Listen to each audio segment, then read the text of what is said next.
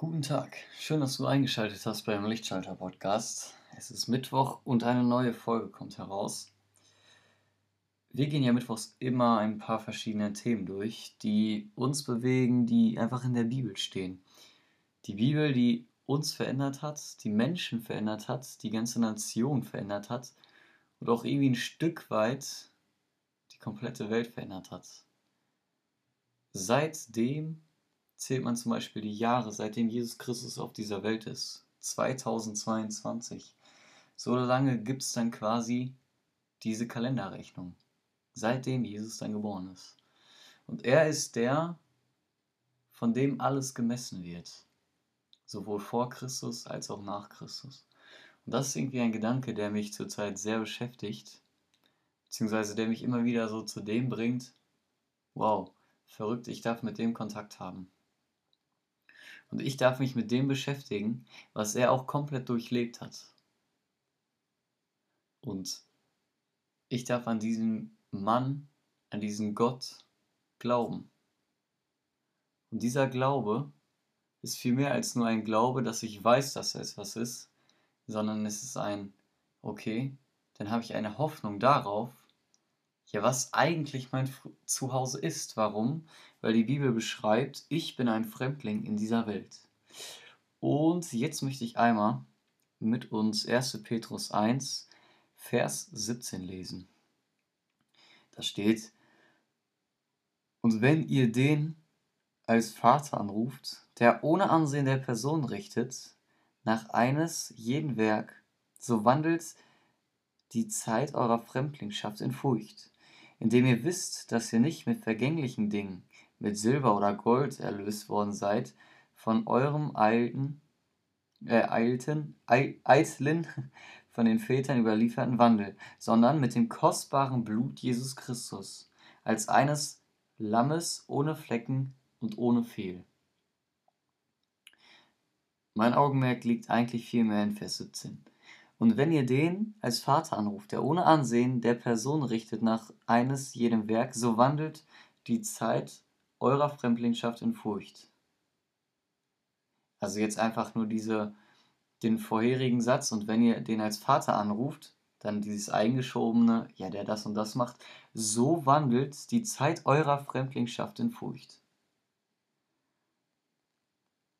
Also wenn ich den anrufe, der mein Vater ist, es hat was mit Beziehung zu tun.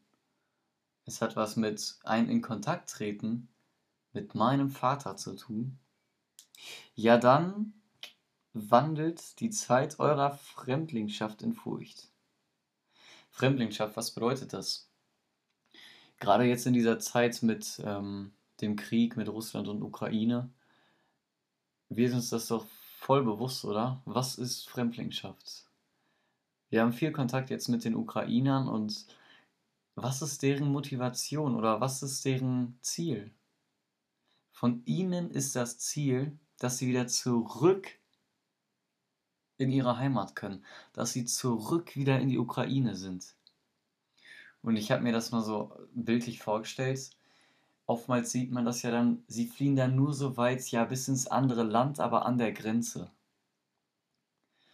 Und ich finde dieses Bild richtig cool, wenn wir in Vers 14 lesen, als Kinder des Gehorsams bildet euch nicht nach den vorherigen Begierden in eurer Unwissenheit.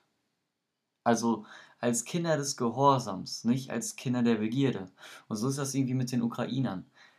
Wenn wir jetzt das Beispiel nehmen, als Kinder des Gehorsams sind die Ukrainer, bildet euch nicht nach den vorherigen Begierden in eurer Unwissenheit. Also, die Ukrainer machen sich hier nicht sesshaft und machen sich irgendwie nicht bequem. Sicherlich gibt es ein paar, aber jetzt einfach nur losgelöst von den Beispielen, weil sie aus ihrer Heimat entrissen wurden. Ne? Nein, sie sind Fremdlinge und sie lassen sich nicht darauf ein, was hier in Deutschland ist. Nein, sie wollen möglichst schnell wieder zurück. Möglichst schnell zu dem, wo sie hergekommen sind, zu ihrer Heimat zurück. Sie machen sich hier nicht sesshaft. Sie Sie bilden sich hier darauf nichts ein. Nein, sie haben diese Hoffnung, dass es ja irgendwann dann mal wieder zurückgeht. Und ich fand diesen Gedanken richtig cool. Gerade jetzt, so dieser einfache Gedanke, Ich bin ein Fremdling auf dieser Welt, quasi wie ein Ukrainer, der schnell in seine Heimat wieder heim will. Und das ist mein Zuhause. Dieser Ukrainer sehnt sich nach seinem Zuhause. Sehne ich mich nach meinem Zuhause im Himmel? Weil die Bibel sagt ja, ich bin ein Fremdling. Sehne ich mich danach, zu meinem Vater zurückbekommen oder bin ich schon irgendwie so sesshaft, dass ich schon lieber noch mal gerne zwei Jahre warten möchte, bis ich in den Himmel kann? Obwohl mein Kopf eigentlich sagt, ja, der Himmel ist viel besser. Aber meine Lust und meine Begierden sind irgendwie noch da und sagen, nee, bleib doch hier und häuf dir doch den Reichtum an oder mach irgendwie was, was du willst. Mach das, was dir Spaß macht. Aber nein, diese Ukrainer sind jetzt irgendwie voll das coole Beispiel dafür. Sie wollen nach Hause. Sie wollen wieder zurück von dem, wo sie hergekommen sind. Und dann wieder dieses wandelt in Furcht. Also sondern mit dem kostbaren Blut als eines Lammes ohne Flecken und ohne Fehl. Ja, da bin ich freigekauft worden. Und demnach muss ich oder wandle ich die Zeit eurer Fremdlingschaft in Furcht, indem ihr wisst, dass ihr nichts mit vergänglichen Dingen. Also jetzt sagt er ein, ein Wissen. Schaut mal, es ist kein Zwang, dass ihr das macht, dass ihr jetzt in Fremdlingschaft in der Furcht leben müsst, oder andersrum,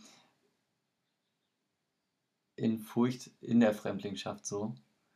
Nein, es ist kein Zwang, sondern indem ihr ja wisst, dass ihr das und das macht. Und je mehr ich das verstehe, desto mehr ist es ja kein Muss. Ich muss Gott gefallen und all das Ganze, sondern ich will, denn ich will nach Hause. Das war mein Gedanke heute. Wo ist mein Zuhause?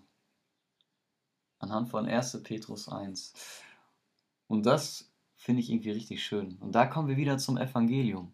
Und wenn ich das Evangelium verstehe, weiß ich, wo mein Zuhause ist. Da weiß ich, wer mein Herr ist. Da weiß ich, wer mein Vater ist. Und deswegen gilt es einfach, die Bibel zu lesen und in Kontakt treten mit dem Vater. Genau.